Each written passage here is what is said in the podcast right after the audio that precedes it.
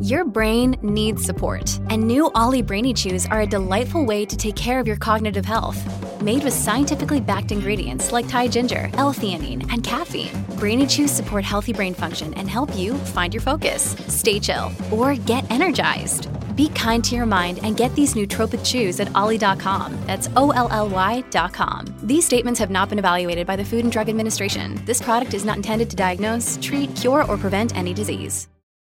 This episode was sponsored by Fair Anita, a shopping website challenging norms within the fashion industry and partnering with 8,000 women in nine countries around the world to create fair trade, handmade, ethical products from female artisan partners that are paid two to three times minimum wage. Fairanita.com. And by our patrons Tam Zane Weir, Jessica Smith, Rachel Kay, Janelise Cannon, Jamie Lang, Jill Harrigan, Maria Sanchez, Heather McKinnon, Valerie Jacobson, Chantel Oliver, Caitlin McTaggart, Juniper, Tracy Steeb, and Megan Gary. Thank you so much for being our sponsors. We couldn't do it without you.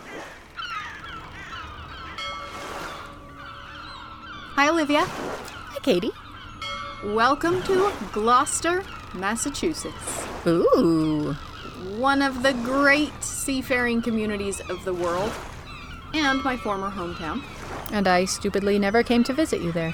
Oh, you missed out. You should come I back know. with me sometime. I don't know what was wrong with me. And this harbor that we're looking out at has been filled with schooners like this, merchant brigs, and galleons since 1623. Ooh. But our story begins May 1st, 1751. Ooh. A baby girl has just been born to a family of seafarers. They named her Judith, and she will come of age in Massachusetts colony in the age of piracy and revolution. Yeah. When men risked their lives going down to the sea in ships every day, while the ladies paced the widow's walk. I hope she didn't just pace the widow's walk, or this episode is not going to be very entertaining. Ah, you are a bit prescient, ah. but I don't think it's for the reasons you're thinking of. Oh. She didn't get married and wasn't a widow. She No, good guess. became a sailor herself. No. Oh. She had the grand house. She, but why would you not pace the widow's walk when your husband is away Because you don't like him. Yep, because you Ah. don't care. You hope he dies. nice. So that's the romantic big picture, anyway, or not so romantic big the picture. anti romantic big picture. Yes, like all good colonial women, she's going to marry at age 18 to a brave and adventurous sea captain. And I'm sure someone gifted her some pearls on her wedding day so she could pace the widow's walk, clutching her pearls and sighing. And we already know all about society's ideal colonial woman from our episode The Good Wife, Right. Elizabeth Bray Allen. Proverbs 31. Right. And here we have another woman who's navigating that same world, but with very different results. Hmm. Here's a pop quiz, courtesy of Judith. What's the difference between gossip and groundbreaking scientific discovery? Oh. Um. Oh, who did it? Did a woman Ah. do it or did a man do it? You're almost there. yes. Her answer is access to education. Judith Sargent Murray would become the first American male or female to publish a declaration that the sexes should be equal. Yay. Mm hmm. But she did not get to that mental space easily, as we know, and you don't just wake up one day and go, wait, everything they told me is wrong. Yeah. But of course, it was the storms that gave her that novel perspective on life. Hmm. You know, I've been comparing her in my mind to Elizabeth Bray Allen a lot. If your life is easy and comfortable enough, like Elizabeth Bray Allen, then will you wake up? Hmm. Do you need to be shaken to your core? Do you need to be broken down by life in order to be broken open? Yes. Yes. so, To the age of piracy in New England we go. Ahoy! Heave ho! Avast! Avast, ye hearties. We're so authentic. Yo ho! I'm Katie Nelson, And I'm Olivia Meikle. and this is What's Her Name? Fascinating women you've never heard of. Here's a cool thing Judith Sargent Murray's house still stands in Gloucester, Massachusetts. Hmm. The house is a major character in her story. So let's climb this hill up from the harbor and go inside. We are meeting with doctoral candidate at UMass Amherst, Jen, Jen Turner. Turner, and I am the lead tour guide at the Sargent House Museum in Gloucester, Massachusetts. Jen Turner lives surrounded by the legacy of some of America's great revolutionary women. She lives in Quincy, home of Abigail Adams, mm-hmm. and she works at the Sargent Murray House. You know, I'm like working on my doctorate, and I'm like, and I teach at a local college, and so I keep going like, do I want to like schlep up to Gloucester, like, because I'm from the South Shore, but I love her so much that I'm like, oh, I'll just come back one more season. So I'll probably come back for a while. Where do you live? I live in Quincy, so Oh. south of Boston. So. So that's Abigail Adams. Uh, Well, I actually, well, the irony of that is like I live on land that I'm like almost positive was owned by the Adams family. And she has a real soft spot for Judith, who was raised with three brothers and was always having to fight for her place in the world. She was originally one of nine children, and only you know only four of them survived into adulthood, and she was the only girl. And I think that she just always felt like she had to stand up for herself in her family to try to put herself on equal footings with her brothers. Um, but she also really resented her parents um, and her, her for the way they treated her in regards to education, because her brothers. Winthrop and Fitzwilliam, they both attended Harvard, and she was very upset about the fact that she didn't have the same access to education that they did, particularly because she helped actually tutor Fitzwilliam, her youngest brother, um, to get into Harvard because of the entrance exam that he had to take. So she was very upset about that. But so she did the best that she could in the time period, which was she read as much as she could from her parents' library, and so she really became sort of self-educated. And I think that that might have influenced the way she was able to just keep going and finally to publicly say that she believed in women's equality and essentially that she was a feminist. In 1769, she married a romantic sea captain, John Stevens, at age 18, like a good woman should. And her father was pretty wealthy, successful in, we think, the China trade, as in like fancy dishes. There's hmm. actually a, a set of those dishes in the house. Ooh. And John Stevens was obviously expected to be equally successful. He's from an equally prominent, fancy family, but he, he wasn't rich yet. So they scrimped and saved for years, and Judith probably lived with family members while he was out to sea. A couple years go by, and I'm sure all the women around her are like, Judith, when can we expect a baby? Another year, another year. Judith, maybe you should try this trick my grandmother used, or drink this tincture. This'll do the trick. Hmm. Yeah, and that's not, I mean, that's your whole job as a colonial Yeah. woman. That is your entire reason for existing. It's really her struggle to become a mother that I think really defines her because even though you know she was a feminist she believed so highly in equality she desperately wanted to be a mother and she really felt that loss very keenly because at a time period when motherhood was so revered she felt inadequate as a woman because she didn't produce children in her marriage I remember experiencing this. mm, I don't know if every woman in a patriarchal society probably still experiences this, where you feel like people don't consider you like a real woman until you've had kids. And then it's like, Oh, yeah, you're not a oh, grown up. Yeah. You're not a real grown up until you've Right. had kids. Yeah. they ended up adopting nieces um, of John Stevens' sister Anne. So they did raise two nieces in this home, Mary and Anna Plummer. Meanwhile, the same time, the American Revolution unfolds right in front of them.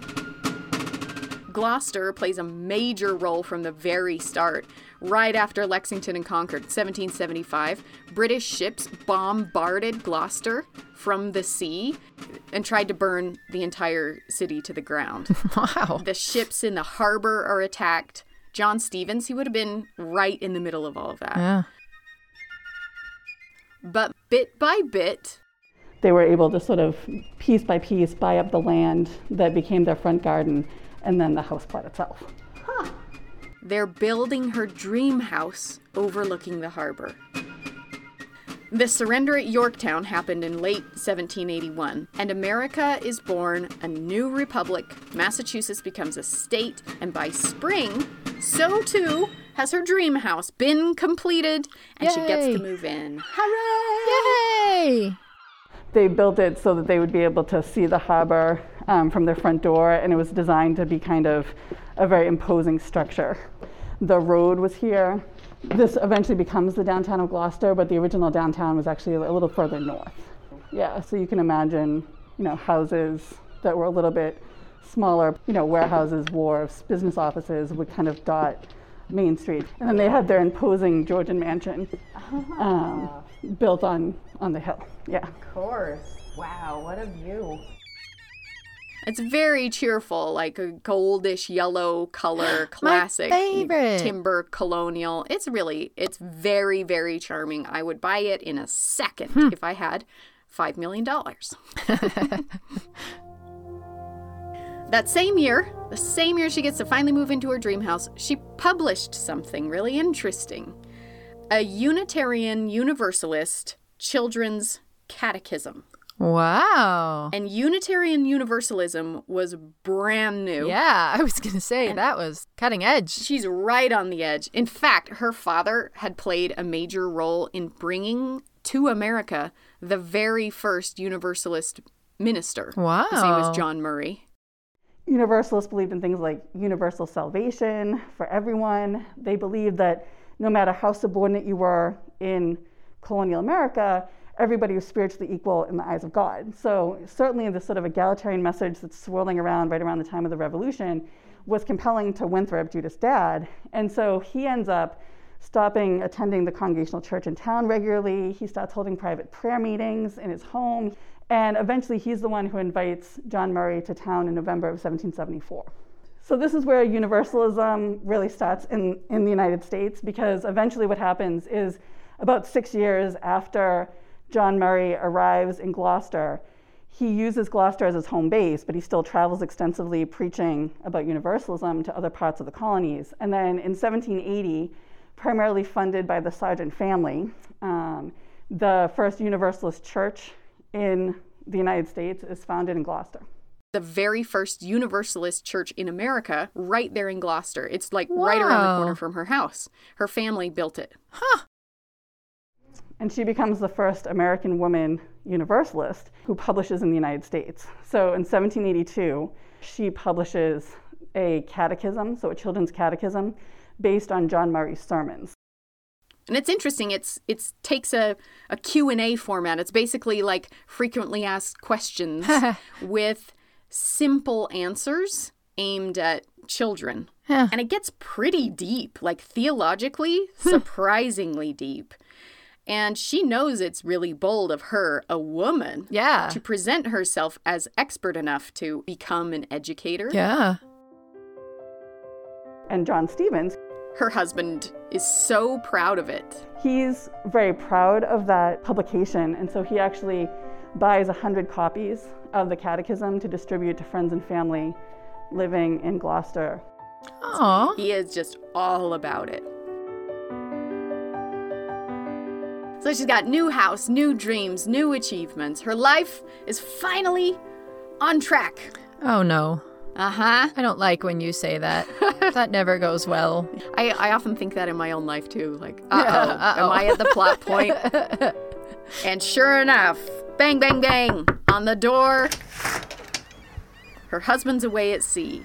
And the person at the door says, I'm here to collect a debt, fancy lady in your fancy uh. house. Your husband clearly does have money, and it's time for him to pay his debt.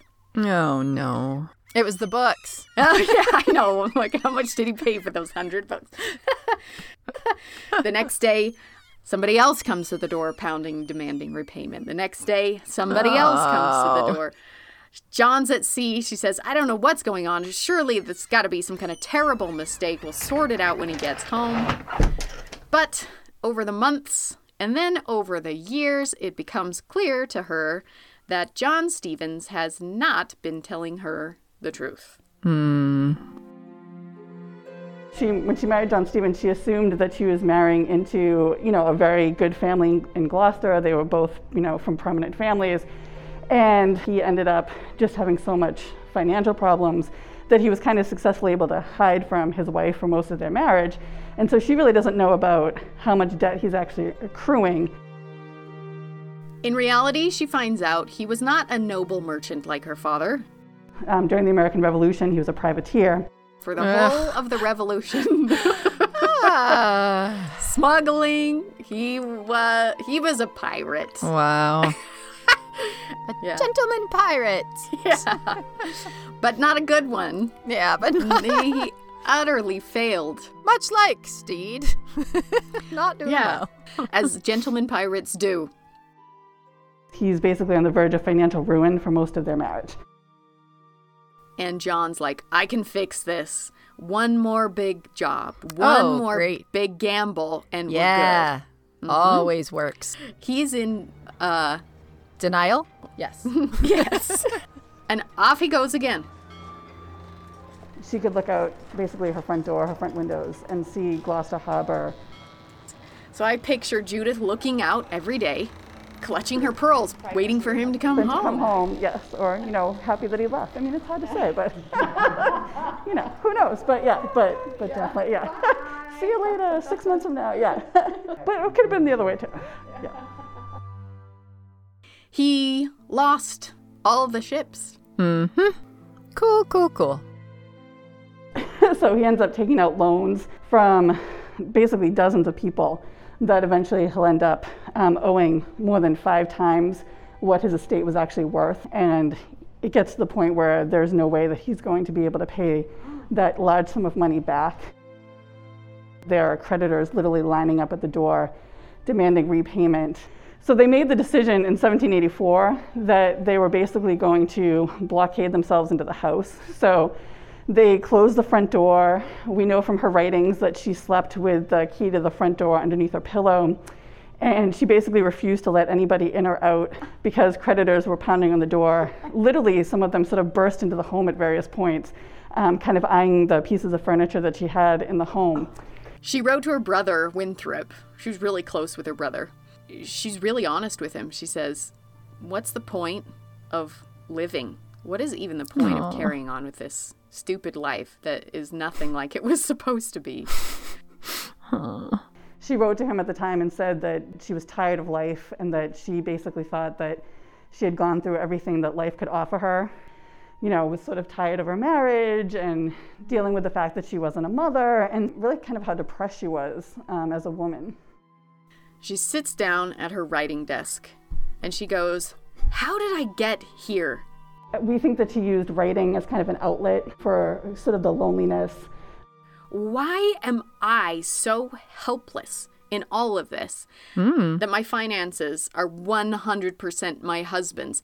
Yeah. She definitely believes that men and women should have financial independence from one another when they're married and that women should be able to earn wages.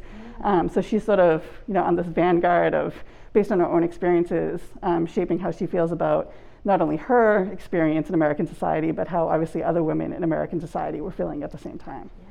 Her husband deeded his house to her father. Hmm. So when the debt collectors come, they can't take the house. He basically has saved the house for her by emasculating himself and giving it away to her father.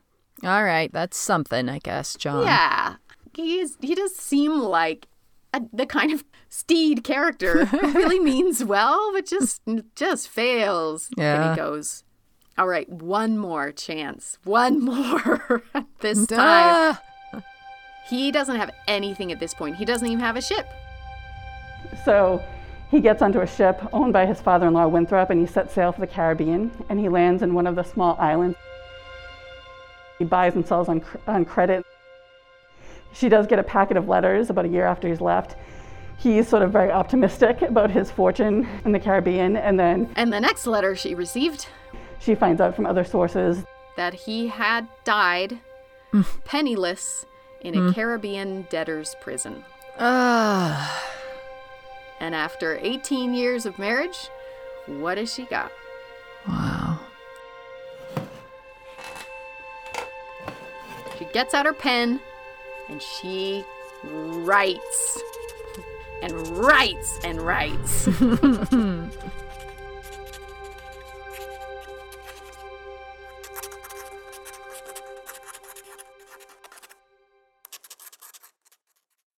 Let's pause for just a second to thank our sponsor, Fair Anita. Fair Anita offers fair trade products ethically sourced from 8,000 plus women in nine countries across the world. Fair Anita's bags, jewelry, gifts, scarves, clothes, and more are all made in ethical working conditions. And check this out, Olivia. Here's an unboxing in front of you. I got these earrings. They're beautiful. And they all have a story to Um, wait a tell. minute. Yes. I see what you're I have a question. Uh-huh. you don't have your ears pierced, right? That's right. But look, these earrings are irresistible. I've been meaning to get my ears pierced for years, and I'm just going to do it. And these beautiful Wow. earrings you can hear, they're going to be my first. Well, there's an endorsement. And almost all of their products are under $20. Use the code HERNAME, all one word and all caps, and you'll get 10% off any order. Cute, ethical, affordable. Fairanita.com. Registration is now open on What's Her Name's Yucatan Tour 2024. Join us in Mexico as we walk in the footsteps of Zazil Ha, learn traditional Mayan cooking, tour Mayan ruins, snorkel with sea turtles, and so many more off the beaten track adventures with our wonderful little band of kindred spirits. Spots are going fast, so sign up now on our website at whatshernamepodcast.com. We can't wait to see you there.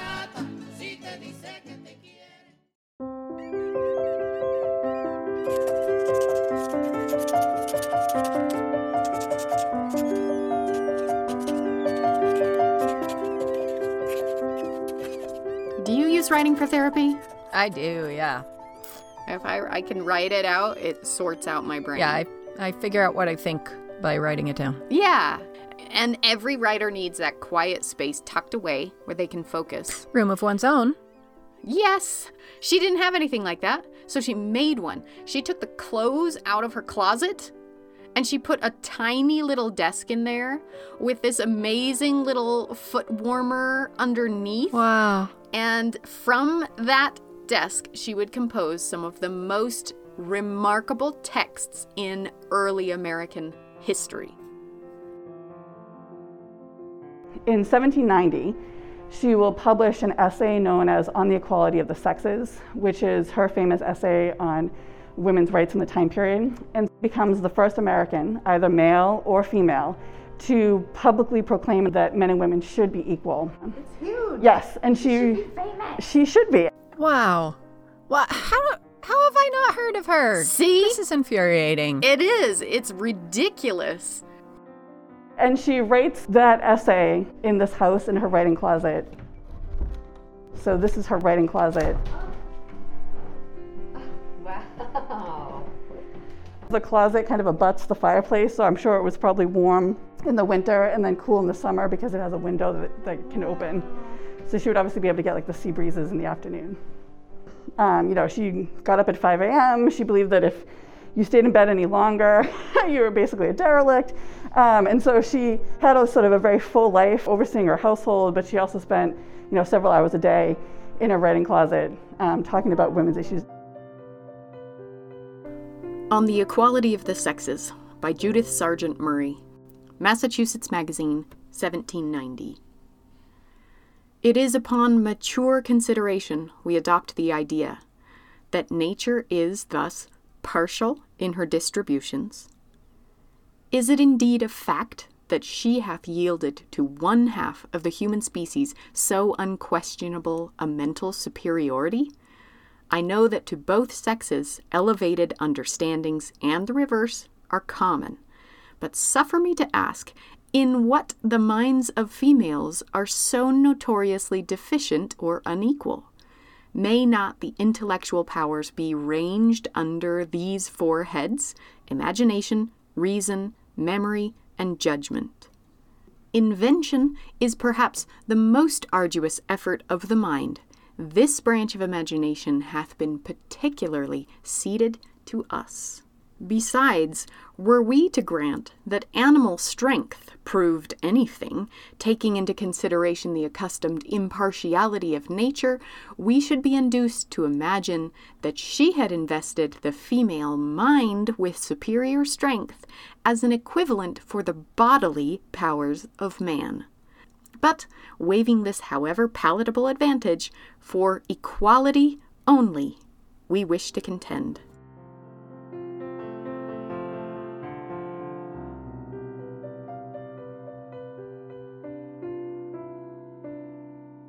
Women and men are equal, she says, only separated by education. And her universalist faith adds another layer to that. She says, souls have no gender. Hmm. And she's been developing her beliefs over all these years and writing to a pen pal. And they've formed this really deep and meaningful connection. She describes it as two souls mingling on paper. Oh. And it's the Universalist minister, John Murray, Hmm. the first one in America that was brought over by her father. Yeah, her her story actually reads a lot like a soap opera. um, it really does because she's really in this marriage, her first marriage, which she's really disgruntled about, and she really regrets marrying John Stevens. And then John Murray comes to town. He has spent many weeks and months off and on as a boarder in their house. Hmm. So while she was still married to her first husband, her future second husband actually lived across the hall for extended periods of time um, in the 1780s. Wow. So John Stevens, her first husband, dies in 1787, and by that point she's known John Murray for more than 10 years, and they've established this firm friendship by um, by writing letters to each other, exchanging letters over time. And she will talk about in the time period that when her first husband dies, um, she says her first marriage was never companionable, but she was desolate at the loss of her husband. And so, in the aftermath of that, John Murray basically steps forward and he basically kind of fills that vacuum left by John Stevens. But because of the kind of unusual boarding arrangement that they had in the home, there were sort of rumors swirling around Gloucester that they were having sort of a scandalous relationship in the time period. And it was so uncomfortable that Winthrop, Judith's brother, he writes to her and basically says she should not marry John Murray. He basically said, There's no way that I'll let you marry him. And, and so she's furious at him and she says, Whatever, like, I'm going to go and marry him. I love him. The moment that her prescribed mourning period was over, which is 18 months, she and John Murray quietly traveled to Salem and got married where it wouldn't be public. This is a love match. This is a soul connection. Oh. It's also a juicy scandal. Yeah. And they get married in the fall of 1788. Um, and then they come back to Gloucester and they live in this house until the mid 1790s. There are portraits of both of them in the house. This is John Murray. It's an engraving done of him. So this is a painting done of Judith probably when she was in her late 40s, early 50s, and it was also by Gilbert Stuart. At age 38, Judith gets pregnant. Lifelong dream, very high risk. Yeah. And when the day came, all was not well. Oh. It sounds like she had preeclampsia, Oh. And it was a boy, a, a big baby, nine or ten pounds. Oh. But he was stillborn.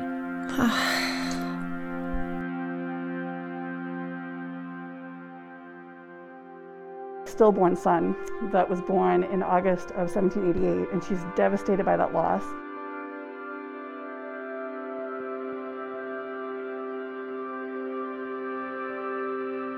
Stillbirths weren't really considered they weren't really mourned in the way that people might mourn them today. And so she talks about the fact that her husband, John Murray, is the only one who basically travels with the body to the cemetery.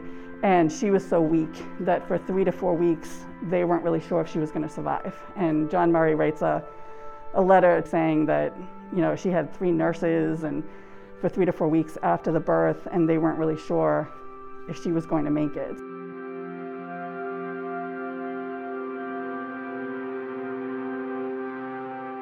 She actually writes a poem about it, um, and it's one of the first poems that she publishes as an author.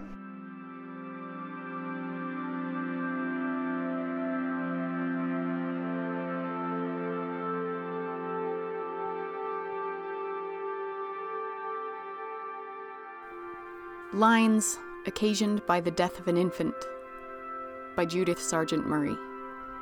Soft, soft, tread with care, my darling baby sleeps, and innocence its spotless vigils keeps.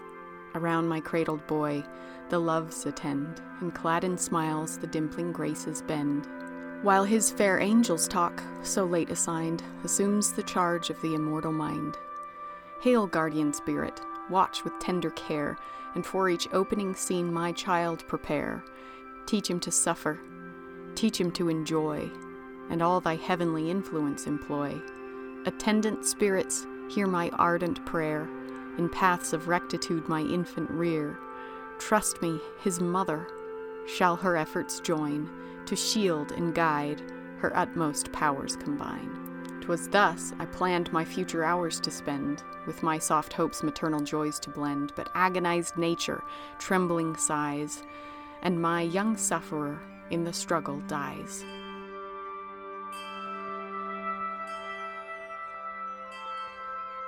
Thy funeral knell, with melancholy sound, borne on the heavy gale, diffusing round. To the absorbing grave I must resign all of my firstborn child that e'er was mine. And though no solemn train of mourners bend, or on thy hearse with tearful woe attend, too insignificant thy being viewed, to be but by thy father's steps pursued.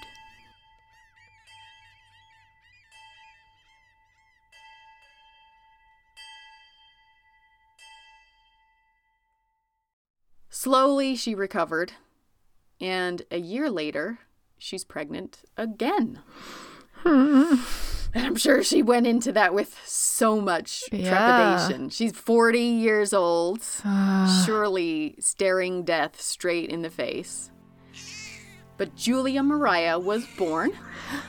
Mother and daughter, safe and well. Can you believe it? It never ends like that. Yay! And Julia Mariah ends up being the only living child of Judith and John Murray. And there's a copy of a portrait done by Gilbert Stuart of Julia Mariah. And now she's got her colonial domestic scene hmm. at an age when many other colonial mothers were becoming grandmothers. Grandmothers. She's raising her first baby, and she's writing, writing, writing. Hmm. Well over like a hundred essays in her lifetime. And when she lived in this house, we know from her diaries that she liked to practice new material in friends and family when they came to visit. So she would often sort of set up in the best parlor downstairs and create a captive audience of, of friends and family when they came to visit. So she would try out, you know, like her new play, you know, like The Traveler or some of her poetry. And in 1787, she published her magnum opus, The Gleaner. It's a three volume collection of essays, and it was published by subscription. Her subscribers were the likes of George Washington, John Adams, Robert Treat Paine. Like, Wow. How have we not heard of her? I know! It's Ah. so baffling. So angry.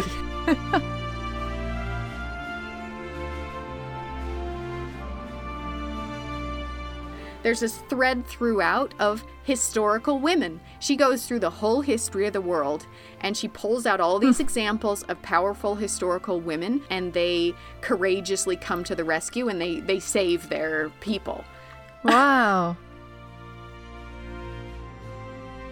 But it's really interesting and significant to note that it's not like Wonder Woman 1787. And it's not What's Her Name podcast. it's not feminism in our modern sense. She also kind of framed a lot of her ideas around women in a very traditional way. Living in New England and sort of this traditional world that she grew up in, where she was, you know, the child of merchants and sea captains and part of the elite of her society, that, you know, she definitely believed in traditional values. I mean, she was a Federalist, she believed in sort of a hierarchical um, society and things like that. So it's kind of interesting that she challenged women's equality and women's issues in her time, even though she definitely had sort of a traditional mindset as well.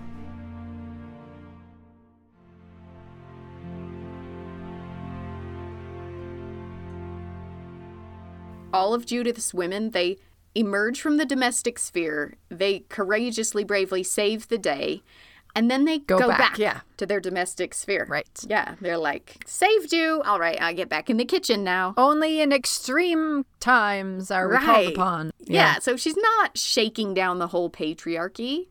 But that's how Um, you get George she- Washington and John Adams to read it. Yeah, because you like you can't tear down the whole system. Or even if you call for that, nobody will Right. listen, but you can take the next Mm-hmm. step. And she certainly sees the next Hmm. step. That's the way forward. Like the case she is making is women should be educated so that they can be capable of saving the day when it's Hmm. necessary. And it's especially appropriate in colonial America because they just fought the Revolutionary War and all the men were gone. Yeah. And all the women had to save the day. Yeah. She's like, look. For example, yeah. so here's the thing that's amazing. So she, she wrote on the equality of the sexes two years before Wollstonecraft's Vindication of the Rights of Women. Yeah. Two years before. Wow. Right, and it's really funny too because she, Judith, was thinking about the vindication of her rights of women when she published The Gleaner because Mary Wollstonecraft, her A Vindication of the Rights of Women was obviously an international bestseller, so it was read on both sides of the Atlantic world. And it's interesting because Judith was definitely thinking about the Gleaner in that perspective. So she actually assumed that the Gleaner would actually make her as well known as Mary Wollstonecraft, and not only that, but it would actually help financially support her family. She expected to be as famous as Wollstonecraft. Yeah. And so she puts on the equality of the sexes out there, and then she puts this three volume G- The Gleaner out there. And the world was like, okay, cool. Wow. Mm. Ugh. But she's pretty undeterred. She's resilient. She goes, okay, I will get these ideas out there. I will get these ideas to the people in the real spirit of the Enlightenment. I will write Yeah. plays, she says. Hmm.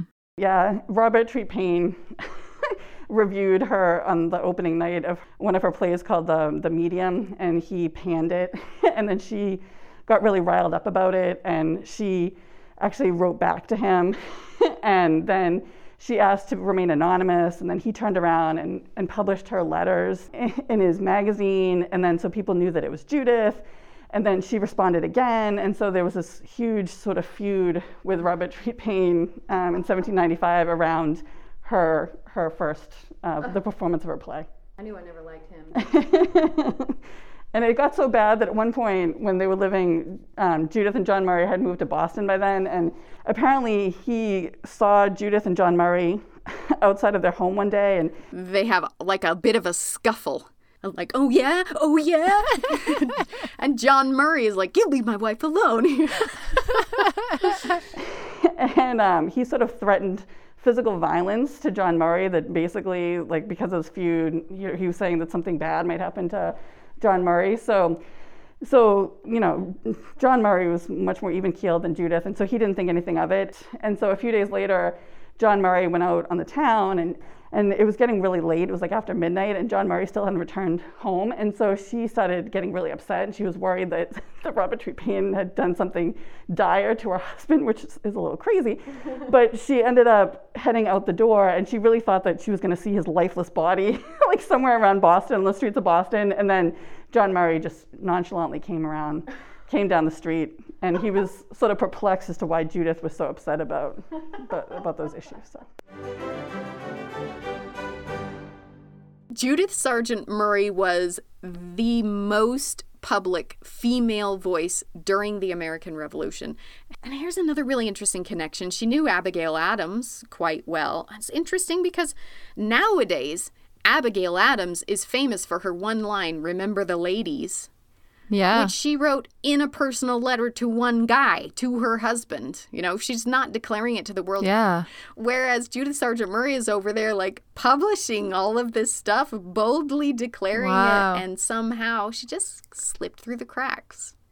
See, there's the exact example. You, Abigail Adams, we can celebrate as a nation because she just asked her husband. She wasn't making a Uh-huh. scene, right? It's the exact thing that she's trying to fix that she has to navigate. Yeah. Ah. Wow.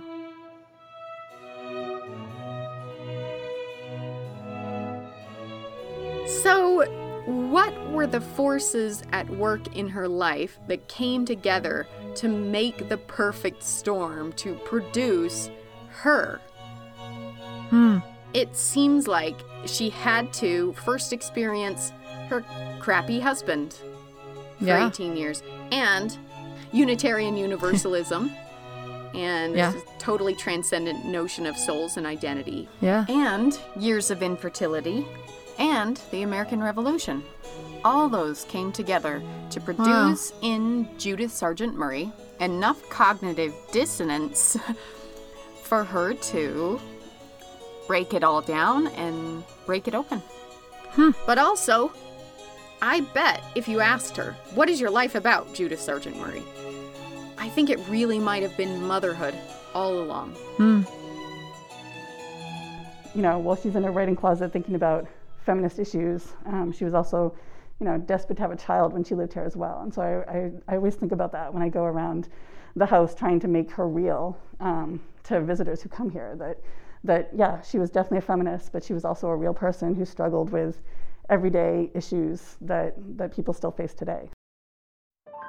I remember thinking that um, I just had a baby recently, and I remember at the age of 42, and I remember thinking if she had the courage to try to have a, a child at, you know, 40 because she wanted to fill a lifetime, you know, dream of that, then, then you know, then I'm going to try to do that too, you know. And I remember thinking that I've always sort of appreciated her as a feminist, but one of the things that um, that made her just more real to me was sort of the parallels um, in my life with, with motherhood, and, you know, late motherhood, and, and her parallels with, with late motherhood as- well.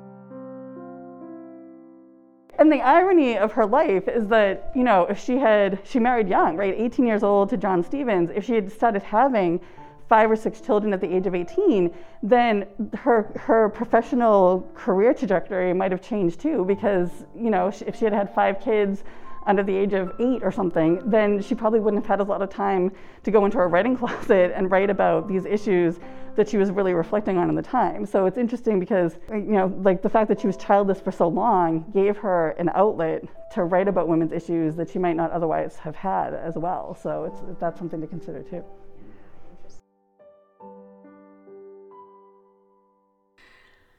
Her home wasn't preserved because of her, because as we know, nobody cared. Nobody cared. It was the family home of a much later relative, John Singer Sargent, who Oh. had painted some of the wallpaper in the house, and Wow. they preserved it because of that. So her house Wow. became a museum. Yes, so they restored the home in the 19 teens. Um, two uh, Sargent descendants purchased the home, and that's how it became a museum. So there was a period of restoration, and they opened as a museum in 1919. But they didn't end up telling Judith's story until like the 1990s because her letter books and all the things that she wrote about were essentially lost. She believed that her letter books were important enough that even though she eventually leaves Massachusetts in the tail end of her life, the last two to three years of her life, she ended up going to Mississippi. Um, that she believed that you know posterity would would be interested in what she had to say about women's issues in the time period, and then they were after her death they were basically put into a trunk, put into an attic, and they weren't rediscovered until the late 1980s, early 1990s. So more than 164 years after her death. Yeah, she dies in 1820 in a yellow fever epidemic. Wow. Yeah.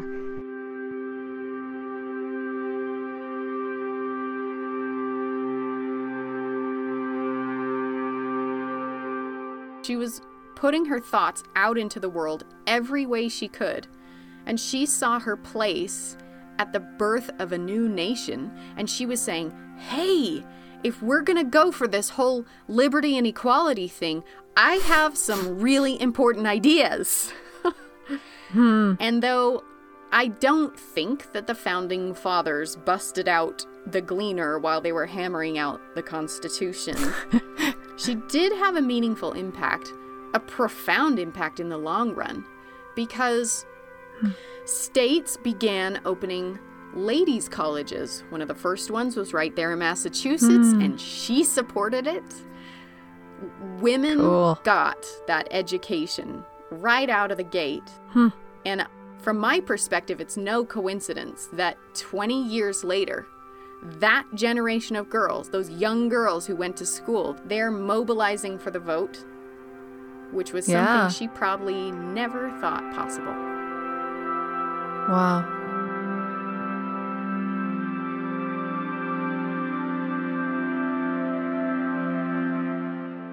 She's just so interesting as a person because you really don't think of American women as really, you know, publicly willing to sort of proclaim these, you know, these issues in the time period. I mean, Abigail Adams wrote, you know, privately to her husband, you know, like remember the ladies, right? But it's, it's, you know, and she really, you know, thought that she was actually going to be famous in her lifetime. Once again, I mean, she really had this desire to be famous in her lifetime for these issues that she was raising and to, you know, be a best-selling author for her writing, and um, and so she's willing to sort of say these things that makes her this very unusual in the time period. Cool. Thank you, Judith. Thank you, Judith. Way to go. I'm going to go read that now.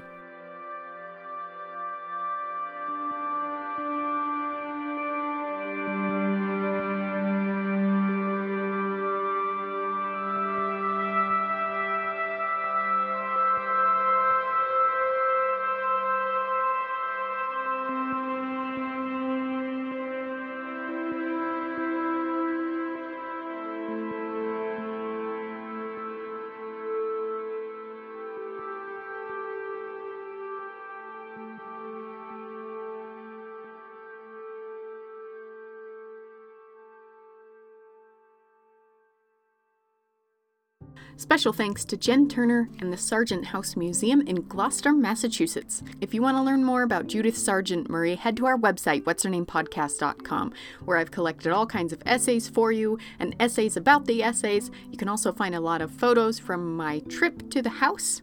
Music for this episode was composed and performed by the Advent Chamber Orchestra, the U.S. Army Field Band, J.S. Bach and Vivaldi, Kevin MacLeod, Doug Maxwell, Amulets, Aaron Kenny, and our theme song was composed by Daniel Foster Smith. We have a few more spots on our trip to the Yucatan Peninsula this September, so if you're wanting to join us for that, head to our website and click on Tours ASAP. Special thanks to my student assistants on site Emily Stoll, Branson Elison, Destiny Gill, Cindy Jones, Christina Summers, and Caleb Slama.